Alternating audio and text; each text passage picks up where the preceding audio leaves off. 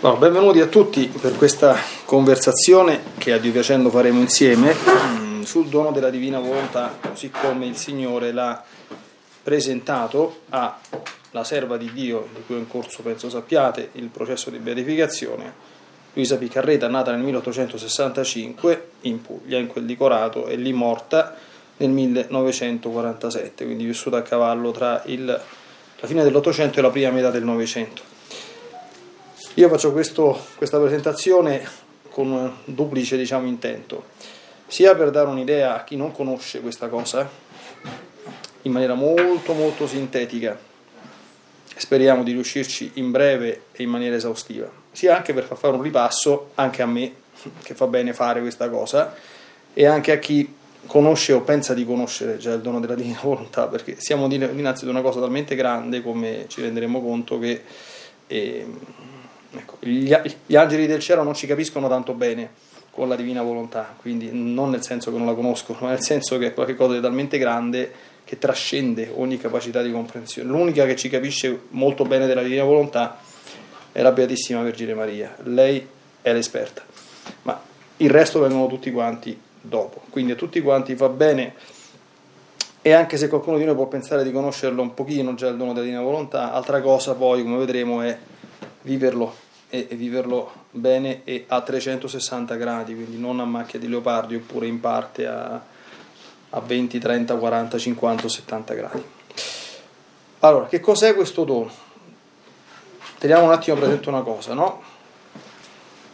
Questo dono è stato gradualmente rivelato da Gesù e in una maniera esplicativa di una serie di verità di fede che noi già conosciamo dalla Sacra Scrittura, le vedremo tutte quante. Quindi è semplicemente un dettagliare, uno spiegare nel particolare qualche cosa che già la Chiesa sa in generale e che tra l'altro Gesù ci ha consegnato nella preghiera del Padre nostro. Cosa diciamo nel Padre nostro? Sia fatta la tua volontà come in cielo così in terra. Vedremo che questo è un, dire, uno snodo fondamentale insomma, della rivelazione sulla, sulla divina volontà. E sono 36 volumi che cominciano, se non vado errato, nel 1898-99 e finiscono nel 1936, quindi quasi 40 anni, per numero tra l'altro molto importante nella Sacra Scrittura, no? sapete, 40 anni di peregrinazione di Israele nel deserto, i 40 giorni di digiuno di, di, di, Noè, i 40, di, di Mosè, scusate, i 40 giorni di digiuno di nostro Signore Gesù Cristo, 40 è un numero sacro, quindi, ed è un numero che dà proprio l'idea di un tempo perché 40 anni del deserto sono il tempo che, ha trascorso Israele per arrivare dalla schiavitù alla libertà della terra promessa, quindi anche questo è un dettaglio che potrebbe non essere casuale, anche se questa è una mia riflessione particolare, no? Però sono 36 volumi. Cioè, se uno li vede tutti quanti messi in linea, dice, mamma mia, ma che è sta roba? Tutto questo discorso per... Eh, quindi vuol dire che si tratta di qualche cosa di, di, di grosso e che ha bisogno di essere gradualmente, come dire, compreso, digerito, assimilato. L'altro giorno facevo una meditazione che è proprio un brano di uno scritto dove proprio Gesù diceva sta attenta, quando io ti, ti rivelo qualche cosa di, di, queste, non andare subito a, a farti l'overdose, perché poi quando uno mangia tu la devi masticare e poi la devi digerire perché deve diventare sangue della tua anima. Cioè proprio queste testuali parole, no? quindi capite che è un processo, ecco, quindi siamo tutti quanti discepoli, tutti quanti a scuola. Piccola premessa, io guardo sempre un pochino il timer, che cos'è la divina volontà? E più in generale, anche per l'esperienza, perché sapete, la divina volontà noi la comprendiamo anche... Eh, facendo attenzione a che cos'è la nostra volontà umana. Che cos'è la volontà secondo voi? Facciamo una, non, adesso non facciamo i dibattiti, però vi do tre secondi di tempo su di dire che cos'è la tua, la tua volontà? La tua. Senza la nostra volontà noi saremmo assolutamente nulla. Io sto parlando adesso perché lo voglio, voi state ascoltando perché lo volete, potete stare altrove, capite? E la volontà è il principio di espressione, diciamo così, di ciò che qualcuno è e di ciò che, che fa. Qual è l'essenza di Dio? Cosa ha detto San Giovanni? Qui, il nostro Dio, chi è? Dio è amore, scrive San Giovanni, in due punti distinti della sua prima lettera. E quindi che cos'è la divina volontà? È l'espressione, la manifestazione dell'amore di Dio.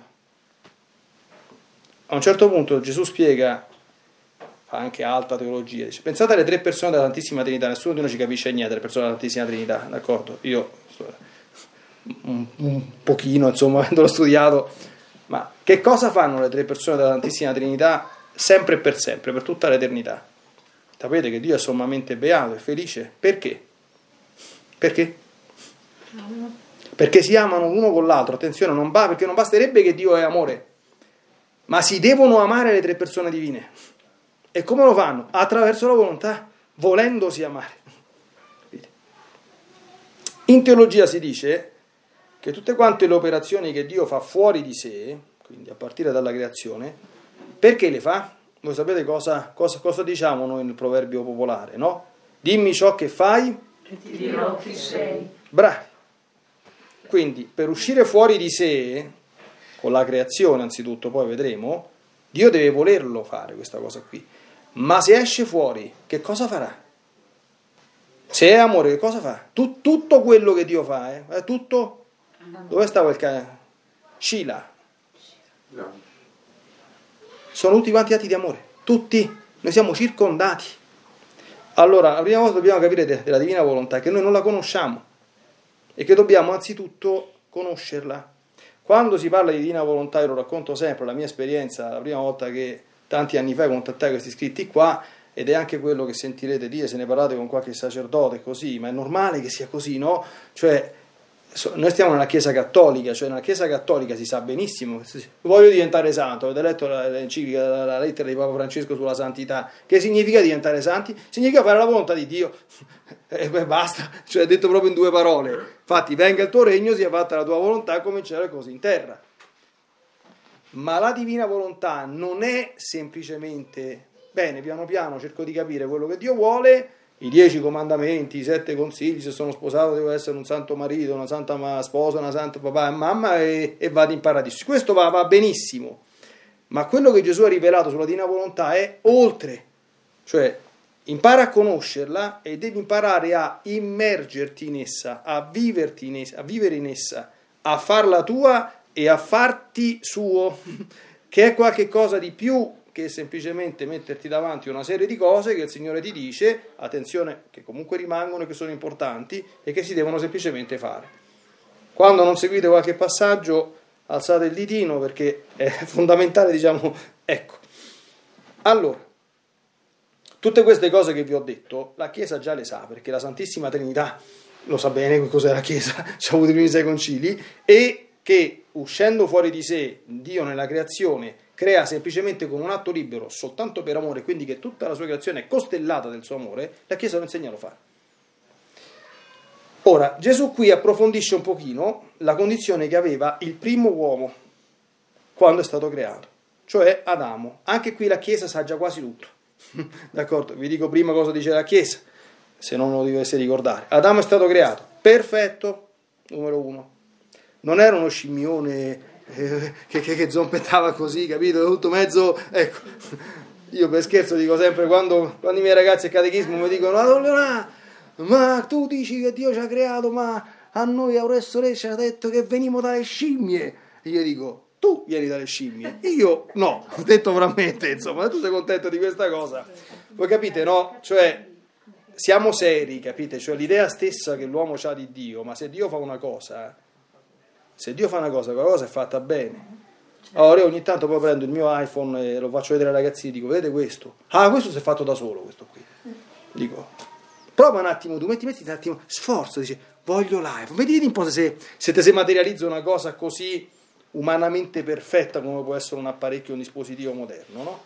E tu ti pensi, quindi, questo la Chiesa lo sa, Adamo era perfetto, aveva le sue facoltà perfettissime, l'intelligenza gli funzionava a differenza della nostra benissimo, la volontà governava tutta quanta la sua persona, tutte le sue passioni, tutti quanti i suoi sentimenti, aveva dei doni straordinari da parte di Dio che erano i doni preternaturali, cioè non poteva soffrire, e non poteva morire.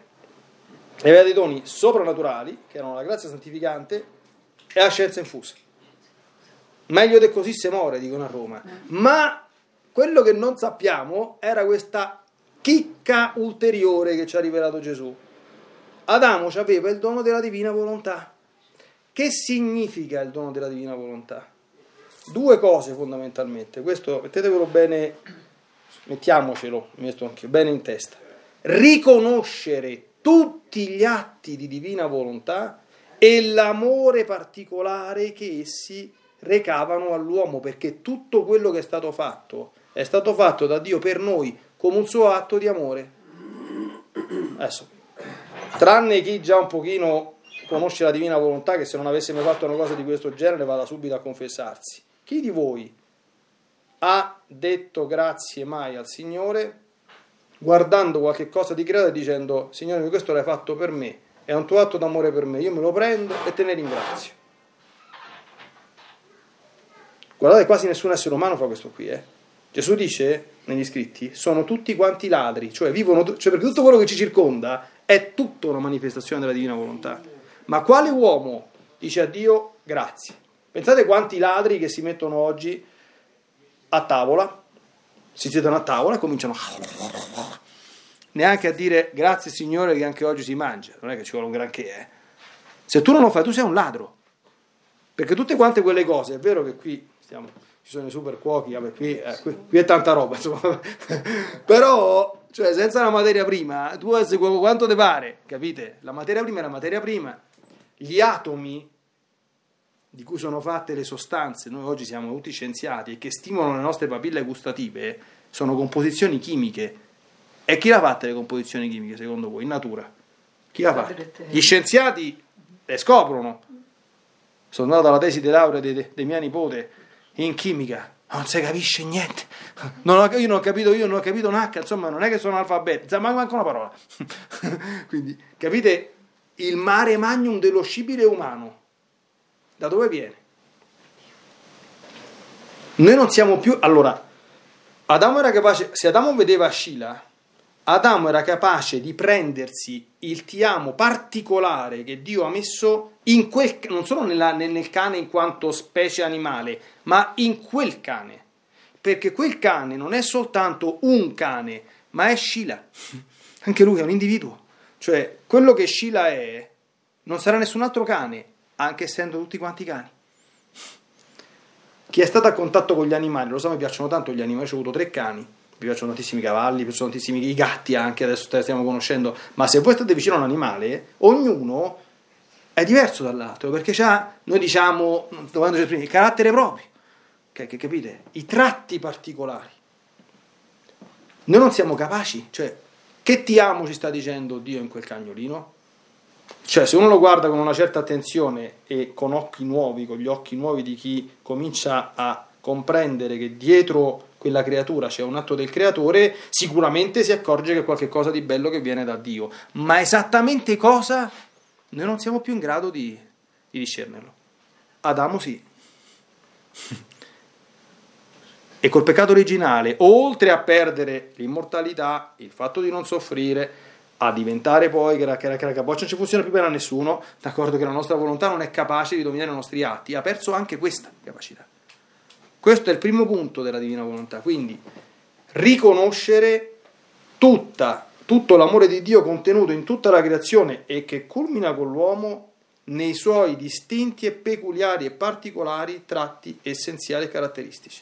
Non so se sono stato chiaro. La seconda cosa era questa, che avendo in sé questo dono, tutti gli atti che lui faceva, anche un pensiero,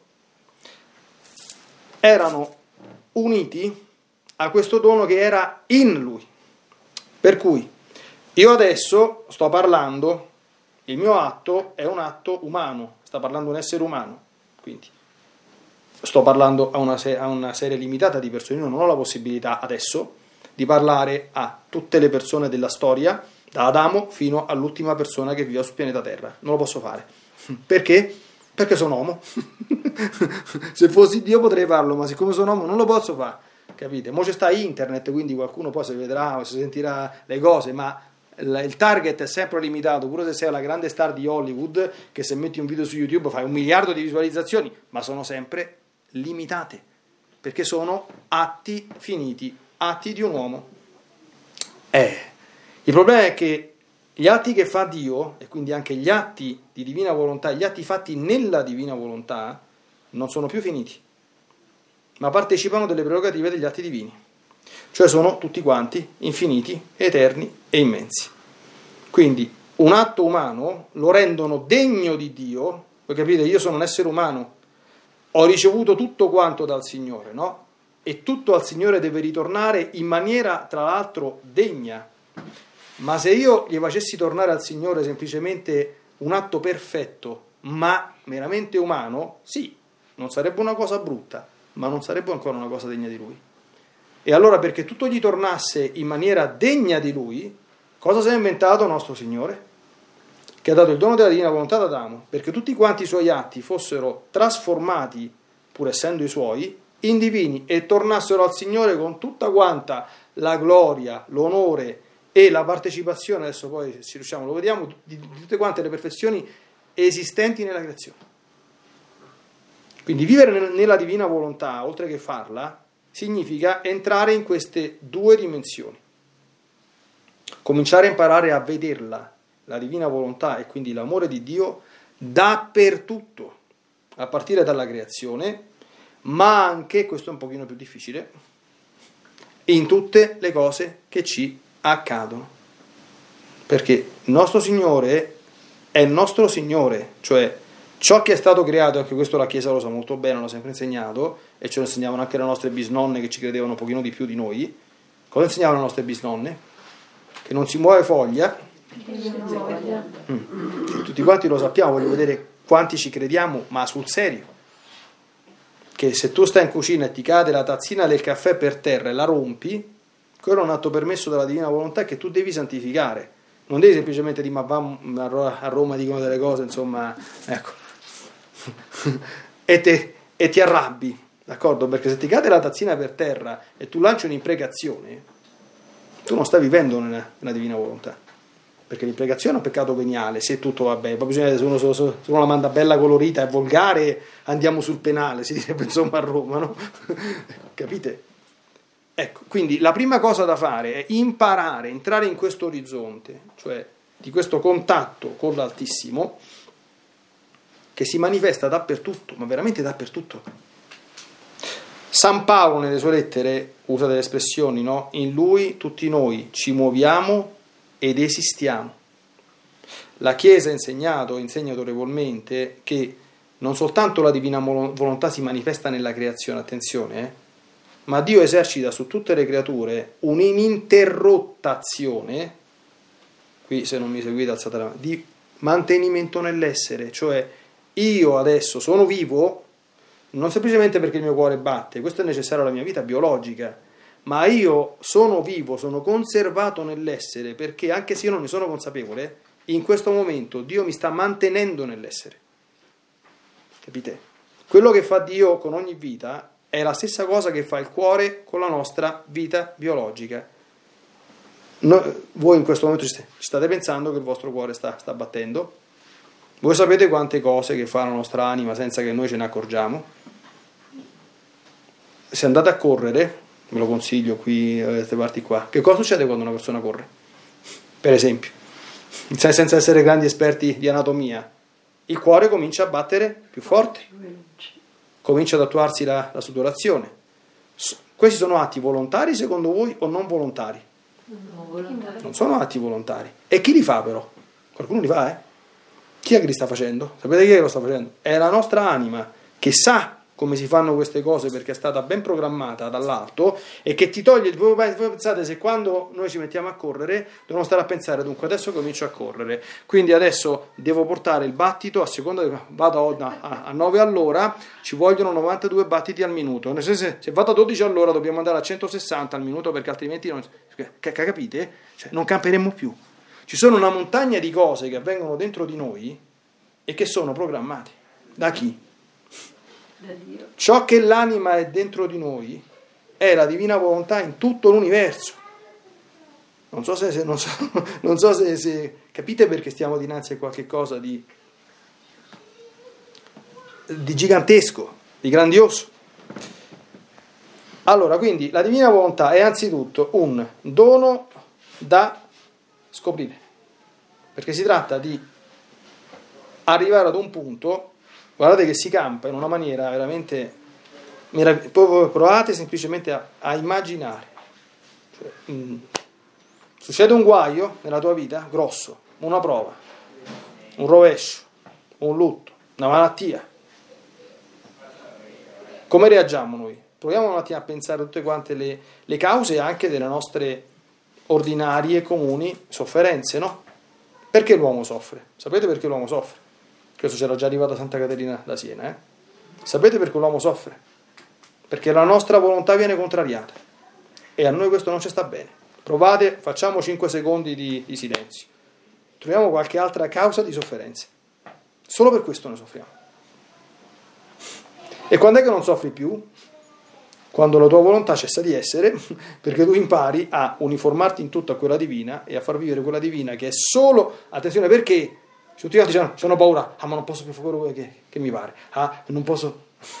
allora, se la divina volontà è espressione dell'essere di Dio, cioè di amore perfettissimo, non esiste nulla nella tua esistenza, neanche quello che più ti sembra doloroso e fuori del mondo, che non sia voluto o permesso da Dio per un fine di bene. Solo che noi non ci crediamo a questa cosa qui. Non ci crediamo. Non ci entra qui dentro. Né qui, né qui. Capite? Allora voi immaginate, no? I comandamenti. Ah, adesso eh, mo se mi riavvicino alla chiesa, appunto, prima mi tocca confessarmi, eh, tocca confessarmi, tocca andare tutti a fare i miei, poi mi tocca andare a messa tutte le domeniche, poi questo non si può fare, quest'altro non si può fare, non bisogna fare gli atti impuri, non posso mandare a quel paese qualcuno che mi dà fastidio, non posso dare uno sganassone a uno che mi sta antipatica, tutti quanti, il, come, i, i, tutti, cioè, è così, funziona così? Cioè, anche il nostro modo, no? Cioè, come concepiamo noi i cosiddetti comandamenti? San Giacomo, quando parla dei figli di Dio in relazione alla legge, dice che noi viviamo in una legge perfetta, che è la legge della libertà. Sapete perché è la legge della libertà? Perché tu capisci che se Dio ti dice fai questo e non fare quest'altro, anzitutto ti parla come persona libera, perché Dio non vuole schiavi forzati. Tu c'hai questa cosa, pensaci. E dopodiché fatti una semplice domanda. Se Dio mi dice di fare questo, di non fare quest'altro, perché me lo dice? Andiamo a fare la storiella che ha fatto il diavolo a Adamo ed Eva. Perché mi vuole coartare? Vuole limitarmi? Vuole rendermi infelice? Guardate che questo è quello che, da cui è caduta tutta quanta l'umanità. Eh? No, no, no, no, non morirete affatto. Dio ti ha proibito di fare l'unica cosa che ti renderebbe felice. Questo è il grande inganno del diavolo. Ma possiamo fare tutto tranne che una cosa. Eh, bella forza. L'unica veramente bella della proibita. Capite che il peccato prima è stato aver creduto a una cosa di questo genere. Capite? Qui dobbiamo fare molta molta attenzione perché poi si, si comprende nella divina volontà una cosa fondamentale. Scusate se adesso che chi comincerà a entrare a contatto con questo mondo comincerà a gustare la bellezza del sentirsi liberi e dell'imparare a mettersi serenamente davanti al Signore, lasciarsi interpellare da Lui, lasciarsi interrogare da Lui e fare davanti a Lui le nostre scelte. Le nostre scelte non si fanno davanti agli uomini, davanti a mia madre se non si arrabbia, davanti a mio marito se non mi brontola, davanti al prete se non mi rimprovera, davanti al padre spirituale se non faccio cattiva figura, davanti al confessore se non poi chissà che penitenza mi dà. no. La divina volontà che sgorga dall'amore di Dio valorizza la tua libertà personale, cioè chi vive in questo mondo, i dieci comandamenti non ce n'è neanche bisogno Capite bene? Non è che sto dicendo un'eresia, non perché non siano, quelli sono, quelli erano e quelli sempre saranno. Gesù ha detto non passa nemmeno un trattino, uno iota di tutto quello che c'è, che, che c'è stato e che c'è. Ma tu li fai talmente volentieri. Perché? Perché non hai nessunissimo dubbio che appena ti muovi minimamente da lì, tu starai male. Un'altra grande rivelazione che la Chiesa conosce, anche se la esprime in termini meramente morali, da dove viene ogni male che c'è nel mondo? Dal fatto che la nostra volontà è contrariata e quindi dal fatto che io la mia volontà la voglio affermare. Quando la volontà si afferma fino al punto di opporsi in materia grave alla legge di Dio, che cosa succede? Che poi nel dal catechismo, che cos'è? Che c'è sta il peccato. E che cosa viene dal peccato? Dal peccato viene la morte, dice San Paolo, il pungiglione della morte è il peccato, ma la morte non solo fisica, e questo viene dal peccato originale, viene la morte del cuore. Spirituale. Cioè, tutte le persone che sono infelici, sofferenti, angustiate, depressi, lo sono soltanto perché fanno la volontà propria e a volte in maniera talmente, come dire, dirompente, capito? Io posso fare anche la mia volontà è una cosa piccolina, no? Cioè, che faccio stamattina? Faccio l'incontro sulla Divina Volontà o vado a fare una passeggiata a cavallo? È meglio andare a fare l'incontro di Divina Volontà? Dice, no, a fare una passeggiata a cavallo, questo è un piccolo atto di volontà propria, insomma, non è proprio un formale peccato perché non c'è un obbligo, vi sto facendo capire una cosa, no? Però se io dico che faccio, vado a fare il conto della divina volontà e, e, o vado a fare un furto. Se dico vado a fare un furto, eh, questo posso fare, perché fare un furto è un peccato, capite? Non è una cosa lecita. Ecco, allora, nelle, nei vari gradi, voi capite subito, no? che qui ci sono, capito, si va, c'è un gioco di carte, non, mi ricordo manco più come, come si gioca, che facevamo quando eravamo piccoli, eh, prima delle vacanze di Natale, che si chiama minimo massimo, non so se qualcuno di voi lo, lo conosce, no? Eh, minimo massimo, quindi c'è una soglia minima di vita nella divina volontà ed è quella che la Chiesa ci insegna. Santa Teresa diceva, se vuoi andare in paradiso, o devi osservare i dieci comandamenti e i cinque precetti generali della Chiesa e se non li hai osservati, te devi confessare e te ne devi pentire. Perché il nostro Signore ha detto nel Vangelo, se vuoi entrare nella vita, osserva i comandamenti. Questo che per molti dice, oh, vado a messa tutte le domeniche, osservo più o meno i comandamenti, questo, cioè, questo proprio, capite, è, ma, non è manco la terza media, è la prima elementare, capite? Cioè, se uno vuole fare... Poi, dalla prima elementare, voi capite non c'è stato soltanto la laurea, ma dopo la laurea c'è pure il dottorato di ricerca, no? Quindi capite, cioè io posso giungere a un tale grado di unione con la volontà di Dio che io non faccio più nemmeno un pensiero, nemmeno un passo fuori, non solo contro la sua volontà, che è il peccato, ma fuori della divina volontà. Capite che... E...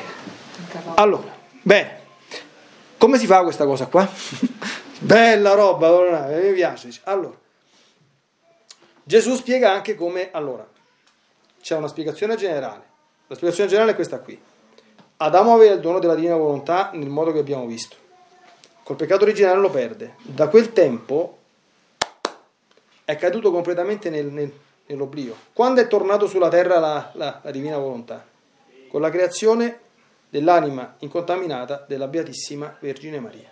Gesù negli scritti rivela che appena concepita, la Madonna concepita senza peccato aveva immediatamente, a differenza di noi, l'uso del libero arbitrio, si è presentata al trono dell'Altissimo, è stata illuminata dalla grazia e ha capito, molto meglio di come lo sto spiegando io, che la ragione unica di tutti i mali presenti nel mondo era la volontà umana esercitantesi in maniera distinta, autonoma e indipendente da quella di Dio. E ha giurato, io leggo la mia volontà alla tua, e non farò e non conoscerò mai nella mia vita terrena altro se non la tua divina volontà. E questo ha fatto la Madonna. Perché la Madonna non, non è passata per la morte ed è stata assunta in cielo in corpo ed anima, l'abbiamo festeggiato da poco per questo. Perché lei è stata l'unica che, guardate, l'unica creatura della razza umana, eh, aver, aver riavuto quello che Adamo aveva e averlo custodito incorrotto dal concepimento fino al termine della vita terrena. Non esiste nessun altro individuo della razza umana che potrà fare questo, perché Adamo ha cominciato a farlo, ma poi l'ha perso. Luisa l'ha vissuto fino alla morte, ma non c'è nata col dono della divina volontà. e così nessuno di noi. Quindi nessuno di noi eguaglierà Maria Santissima. Oltre a Maria Santissima è più facile, chi è che ha vissuto nella divina volontà perfettamente? Gesù. Gesù, solo che Gesù è Dio fatto uomo, quindi Gesù la divina volontà non ce l'aveva per grazia come Maria, ma ce l'aveva per natura, grazie alla sua natura divina. Aveva due volontà, la persona di Gesù, unica, quella divina e quella umana, e chiaramente la volontà umana era sempre in tutto unita e conformata a quella divina. Dopodiché, che è venuto a fare Gesù sulla terra? Sappiamo tutti quanti, questo la Chiesa ce lo insegna, è venuto a togliere e riparare i danni fatti da Adamo, a compiere l'opera della redenzione. Cos'è l'opera della redenzione? Toglierci la schiavitù del peccato e ridarci la grazia santificante perduta. Domanda però, ciò nonostante, noi siamo diventati immortali oppure no? Mo- moriremo? Tra cent'anni staremo qui a fare un altro incontro tutti quanti? No. no. Qualcuno di noi ci andrà a finire, speriamo di no, all'ospedale forse no, ma qualche influenza ci viene, o no? Qualche polmonite, qualche bronchite, qualche tonsillite, un po' di febbre, ci viene? Sì. Quindi siamo stati redenti e che cosa poi? Voi siete tutti quanti sempre convintissimi di conoscere perfettamente non solo la divina volontà, ma tutte le cose? Siete sempre sicuri di tutto quello che fate? Avete il controllo di voi stessi tale che fate sempre solo quello che volete senza mai sentirvi trascinati da qualche cosa che dice ma guarda che ho fatto quello che non volevo? Queste sono tutte quante conseguenze del peccato originale perché la redenzione non ha tolto le conseguenze del peccato originale ma ci ha restituito l'amicizia con Dio e attraverso la grazia che cosa succede? Con la tua volontà sostenuta dalla grazia tu puoi combattere contro tutte quante le cose balorde che ci portiamo dietro e diventare santo. Domanda, è faticosa questa cosa? È faticoso o non è faticoso diventare santi? Ci vuole sforzo o non ci vuole sforzo? Tanto. Ecco. Però ci si arriva.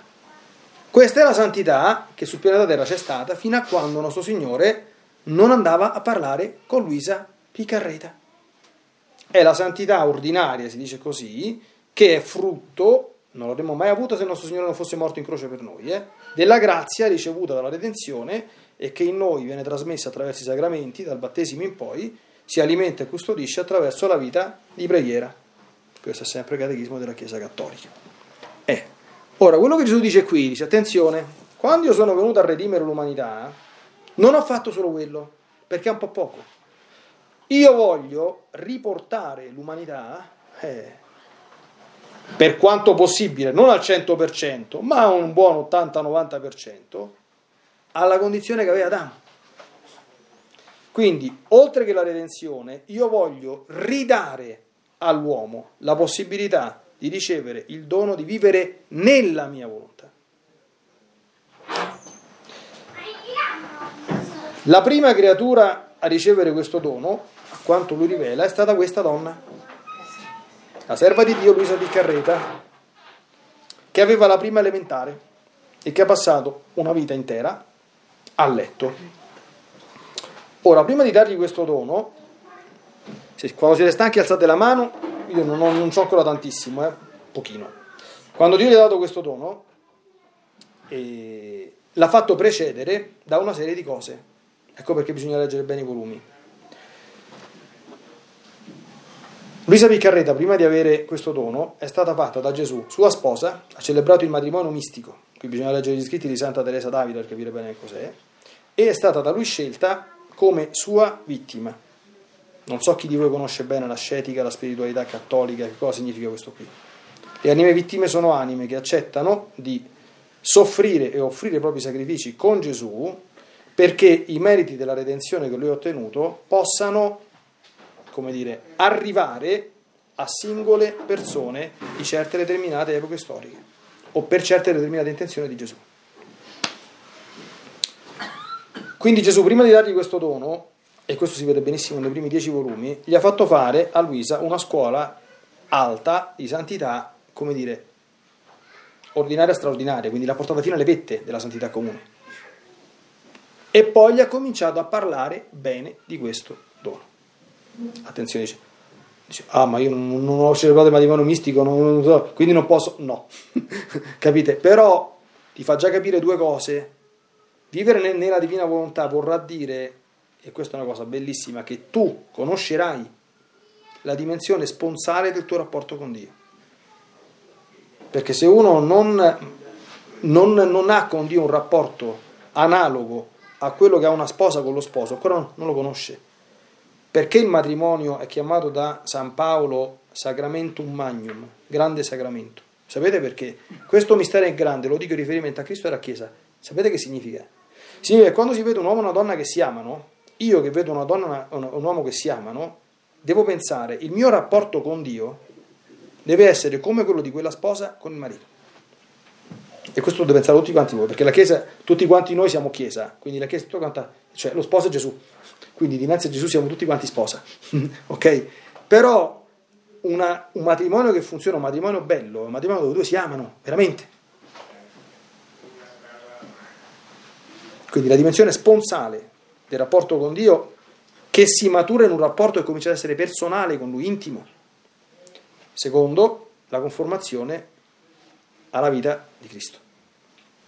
La vita nella divina volontà apre un oceano di gioie e di felicità mai conosciute, ma siccome il peccato c'è ancora nel mondo, ci conforma anche al mistero di Gesù crocifisso. Non viene tolta la croce, eh? quindi dice, uh che bello la divina volontà, adesso diventiamo tutti felici e contenti e non soffriamo più. No, ecco, chi vi dice questo qui, appena qualcuno vi dice che esiste, diceva Papa Francesco, un Cristo senza croce o una croce senza Cristo, state tranquilli che parla a nome del diavolo, 100%, ok? Se, se, Gesù avesse detto a Luisa una cosa di questo genere sarebbe tutto falso, d'accordo? Buttiamo, bruciamo tutti quanti i libri e non ne parliamo nemmeno.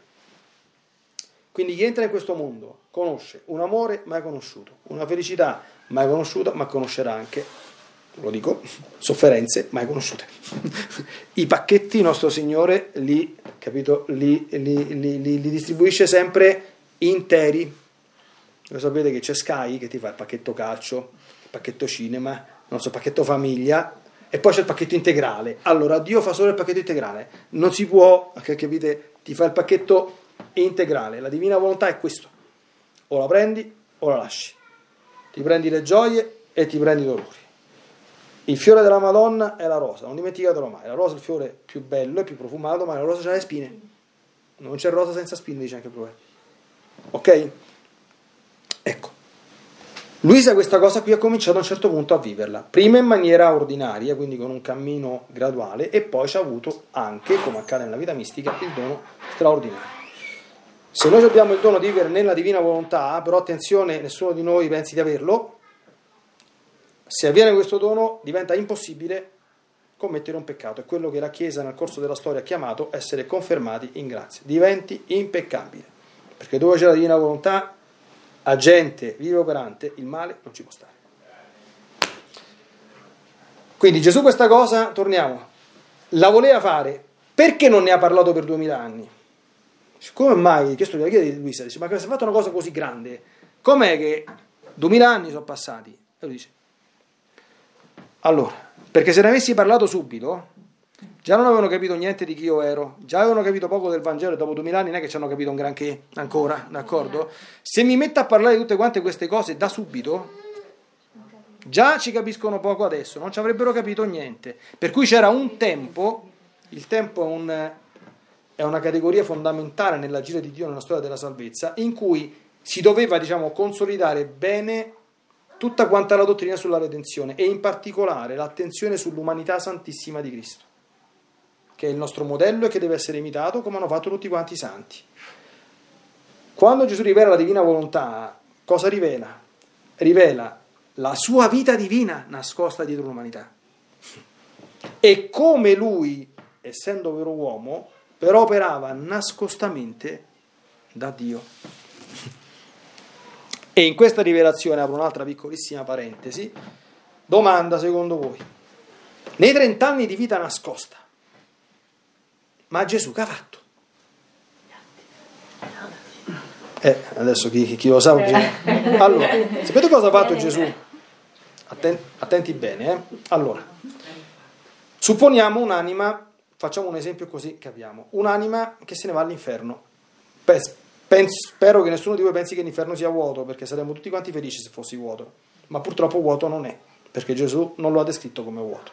E quindi chi si chiude alla divina misericordia e al suo amore fino alla fine senza pentimento va all'inferno, questo insegna la Chiesa. Domanda.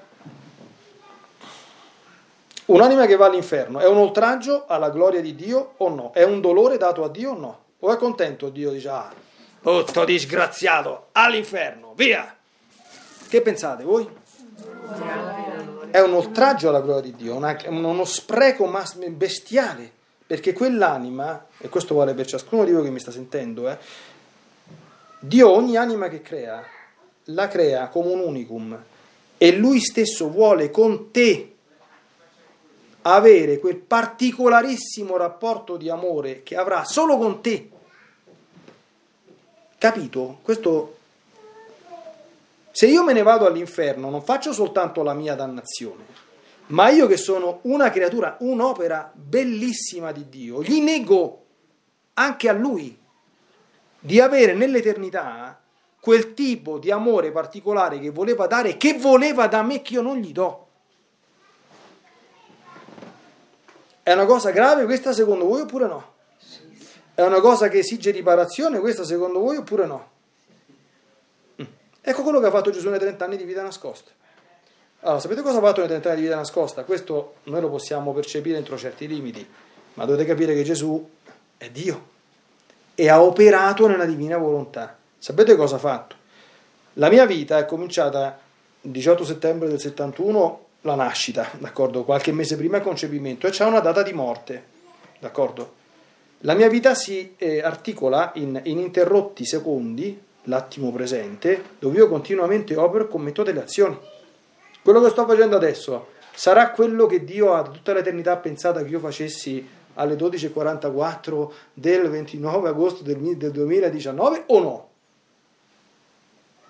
Se è sì, va bene, e se è no, c'è bisogno di qualcuno che rettifichi questa mia cosa e che davanti a Dio presenti quello che io dovevo fare in questo momento così come doveva essere fatto. E chi è che ha fatto questo? L'ha fatto Gesù nella sua vita nascosta, nella sua vita terrena. Lui ha rifatto tutte le vite di tutti gli esseri umani, da Adamo fino all'ultimo, e ha rifatto tutti gli atti. Vi rendete conto che significa? Cioè, capite? Sono stati tutti quanti gli atti, cioè 48 anni di atti ma questo moltiplicato per tutte quante le persone presenti, passate e future? Capite? In modo tale che tutta la creazione, che è una manifestazione della gloria e dell'amore di Dio, tornasse almeno attraverso quello che lui ha fatto a nome di tutti, perfetta al Signore, restituendogli la gloria che lui, uscendo con il suo amore, aveva dato a tutti. Non so se, se, se e quando si comincia a vivere nella divina volontà, alcune cose che il nostro Signore chiede e che insegna a fare è che anche noi possiamo e dobbiamo rifare queste cose. Allora che succede? Vedi tuo marito che ti manda a quel paese e anziché rispondergli vacci tu, tu fai un atto di fusione con la divina volontà, guardate che non è uno scherzo questo qui, eh? dici al Signore, bene, io metto nel suo cuore, in, in un istante in preciso in cui mi ha mandato a quel paese, quello che tu hai fatto per lui e che avrebbe dovuto fare lui in questo momento. E attraverso questo atto ti prego di causargli il ravvedimento, la conversione, non tanto perché chieda scusa a me, quanto perché chieda scusa a te per l'offesa che ti ha dato. Capite cosa significa poi?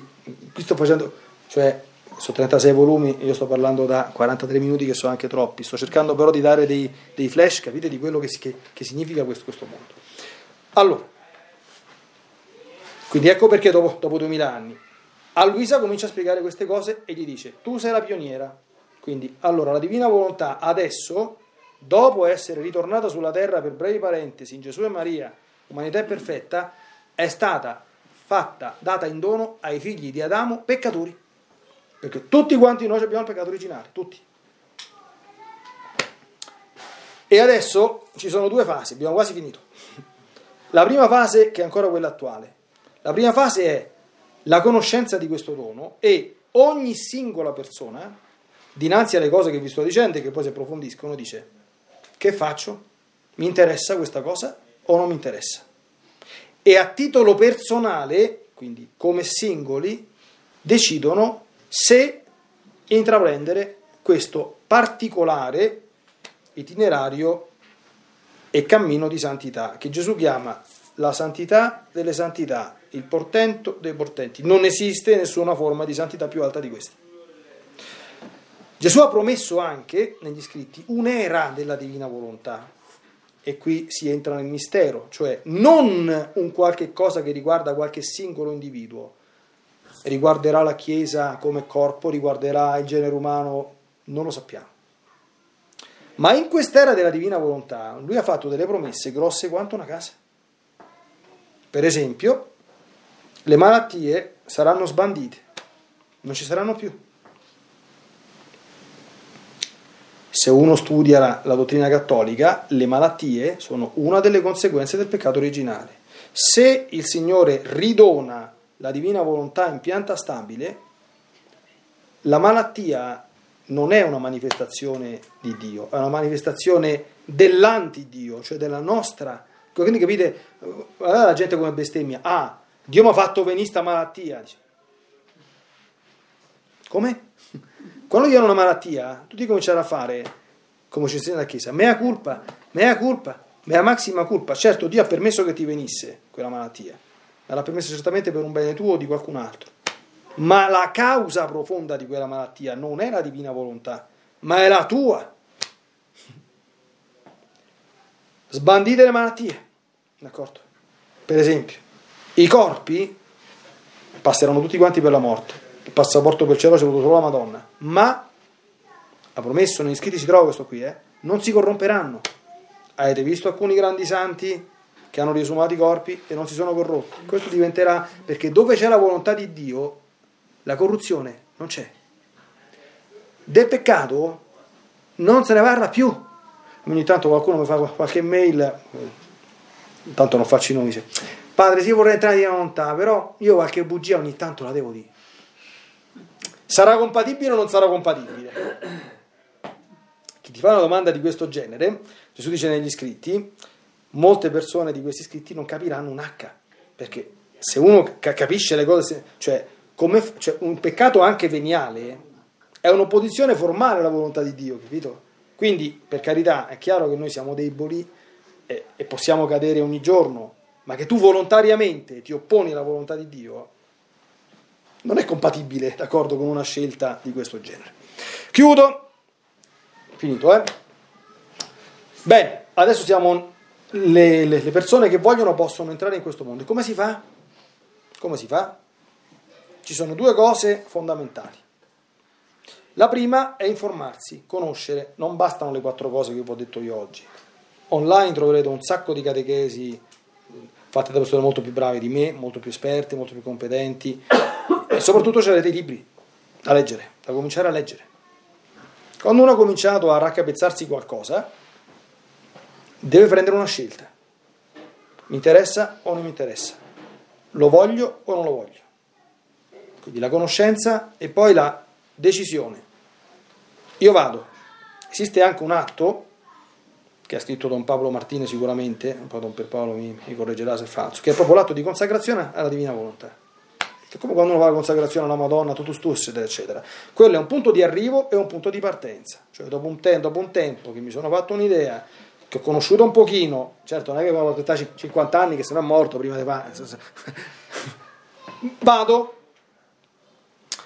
E dopodiché, e dopodiché comincio ad approfondire e dopodiché comincio a vivere, dopodiché comincio a imparare a farla la divina volontà, a perfezionare sempre di più le virtù, a fare gli atti, imparo che cos'è l'atto preventivo, l'atto di fusione, le fusioni della divina volontà, i giri nella creazione, adesso non ho tempo di approfondire tutto questo, tutto quanto il mondo della divina volontà.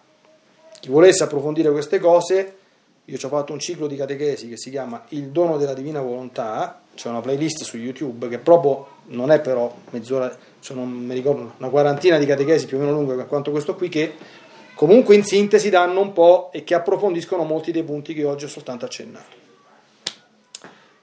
E dopodiché bisogna sempre più crescere in esso. Vi leggo, tanto per farvi capire, c'è un bellissimo passo eh, del ventinovesimo volume, 13 luglio 1931, che spiega un pochino i passaggi fondamentali. Gesù dice, dobbiamo entrare in un regno, perché la Divina Volontà è un regno, giusto? Se io prendo l'aereo e mi voglio andare in Israele, che documento mi devo portare? Il passaporto, ci vuole il passaporto. La prima cosa che bisogna fare, bisogna farsi il passaporto. Allora Gesù dice, tu devi sapere, figlia mia,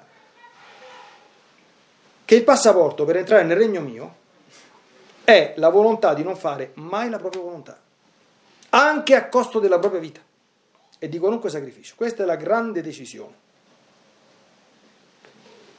Deciderlo e volerlo non è detto che ci riesci, però, e noi lo sappiamo se siamo sinceri o non sinceri. Quindi vuol dire quando cominci a capire che c'è qualcosa che non funziona,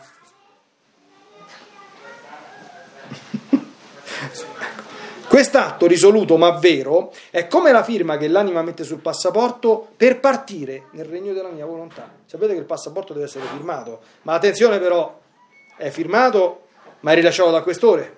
E chi è questore? È Gesù. Dice, mentre la creatura firma per partire, Dio firma per riceverla. Quest'ultima avrà tanto valore che tutto il cielo andranno incontro per riceverla nel regno del fiat divino in cui loro vivono e saranno tutt'occhio sopra questa creatura che dalla terra tiene per vita e per regno quella stessa volontà che loro tengono in cielo. Ma non basta? Passaporto? basta? Se tu arrivi in Israele e non conosci l'ebraico, e poi c'è la cucina ebraica, e poi stanno... Allora che devi fare? Devi cominciare a, a imparare l'ebraico, a mangiare ebraico, a, a acculturarti in mezzo al mondo ebraico. Allora non basta il passaporto, si deve studiare la lingua, i modi, le abitudini di questo regno divino. E dove ce le studiamo? Nel libro di cielo, nella meditazione sull'umanità santissima di Gesù, la Madonna, uh, ha voglia di studiare. E queste sono le conoscenze, le prerogative, le bellezze, il valore che contiene la mia volontà. Altrimenti che succede? Costui sarebbe come uno straniero, ne prenderebbe amore e ne sarebbe amato. Se non si sacrifica a farne uno studio per poter parlare con quella stessa lingua e non si adatta alle abitudini di quelli che vivono in questo regno così santo, vivrà isolato, perché non capendolo lo scanseranno e l'isolamento non fa felice nessuno. E poi basta lo studio? Dopo lo studio viene la professione, la pratica, no? ecco. Oltre di ciò, bisogna passare dallo studio alla pratica di ciò che si è imparato. E dopo una lunghezza di pratica, quindi vai, comincia a vivere secondo le virtù, comincia a tendere alla perfezione, comincia a imparare a fare gli atti di tutti i tipi nella divina volontà, tutti quelli che possono esistere, d'accordo, sono tanti. Vai, avanti, con il tempo, avanti. Guardate che appena si comincia a entrare in questo mondo, già il, l'aria cambia subito, eh cambia subito l'aria, la, la, la, lo avverti subito, cioè chi comincia a viverci non c'ha bisogno di sentire la catesima, comincia a fare ma ci, sto cominciando a vivere oppure no, comincia a fare col ditino lì, non c'è bisogno, te, te ne accorgi da solo. E non è un'illusione, capito? Non è un'euforia, avete visto quando uno va a pellegrinaggio a Meggiugorie e ritorna tutto casato, capito? Che dice, dopo una settimana e c'è peggio di prima. Non succede così. Succede un cambio di aria e quel cambio di aria rimane cambio di aria, eh? e il più grande testimone sei te stesso. E ti accorgi quando tu sei vittima di un'euforia, un'illusione spirituale c'è qualcosa di vero. Quindi si passa dallo studio alla pratica di ciò che si è imparato e dopo una lunghezza di pratica viene dichiarato cittadino del regno della divina volontà. Non c'è lo Jussoli su questa cosa qui. Eh. Tu entri, studi la lingua, ti dimostri che hai imparato a vivere come, ho fatto l'immagine di come un vero ebreo, parli benissimo l'ebraico, cioè, diritto di cittadinanza, sei entrato nel regno. Non so se vedete, è bellissimo questo, questo passaggio, eh? Quindi, sono questi tre passaggi, passaporto, studio della lingua e pratica solerte, che parte però tutto da quel principio. Io ci credo che la divina volontà è amore, ci credo che vuole donarsi a me e ci credo che se faccio quello che voglio io faccio solo che guai. E quindi io dico, per quanto posso, me pozza morì piuttosto che io volontariamente vado a fare qualche cosa di solo mio e di contrario a quello che Dio vuole. Anche questo, vedete, capite, uno fare tutte quante le... cioè noi lo sappiamo nel profondo del nostro cuore se la nostra volontà è ferma oppure no. E questa è una decisione che avviene tra te e Dio e nessun altro. Ti metti davanti a Lui, non c'è confessore, non c'è padre, c'è nessuno, non c'è. E te lo dici tra te e lui. Sta tranquillo che lui si sente molto bene su, su, su, su questa frequenza, proprio si sente meglio che sulle altre. Sto facendo una battuta chiaramente senza offesa per, per l'Altissimo. Fatto questo e fatto tutto il resto, sicuramente questo accadrà. Perché Dio vuole, vuole questo perché vuole la nostra felicità. La felicità l'abbiamo perduta per colpa nostra. Gesù, insomma, lo sappiamo quello che ha fatto e quello che ha sofferto. Non è venuto sulla terra così a cambiare il nostro Signore. Perché per ridarci anche questo e non solo la redenzione sappiamo quello che ha patito. Anzi, lo sappiamo molto meno di quanto è stato. Perché negli scritti chi, chi li conosce poi si vedrà. Tutti quanti pensano che Gesù ha patito venerdì santo, giovedì santo e venerdì santo. Magari, magari, purtroppo non è stato così. Sono molto più grandi, molto più intensi i dolori che Gesù ha dovuto soffrire, non soltanto perché fossimo redenti, ma anche perché potessimo tornare a vivere in questo mondo. Adesso basta perché è quasi un'ora che sto parlando. E ci fermiamo e poi se volete fare qualche domanda pertinente, mi raccomando, senza, senza fare discussione, possiamo prenderci qualche minuto. E... Ok, tanto spengo tutto. With lucky landslots, you can get lucky just about anywhere. Dearly beloved, we are gathered here today to. Has anyone seen the bride and groom? Sorry, sorry, we're here. We were getting lucky in the limo and we lost track of time. No, Lucky Land Casino, with cash prizes that add up quicker than a guest registry. In that case, I pronounce you lucky. Play for free at LuckyLandSlots.com. Daily bonuses are waiting. No purchase necessary. Void where prohibited by law. 18 plus. Terms and conditions apply. See website for details.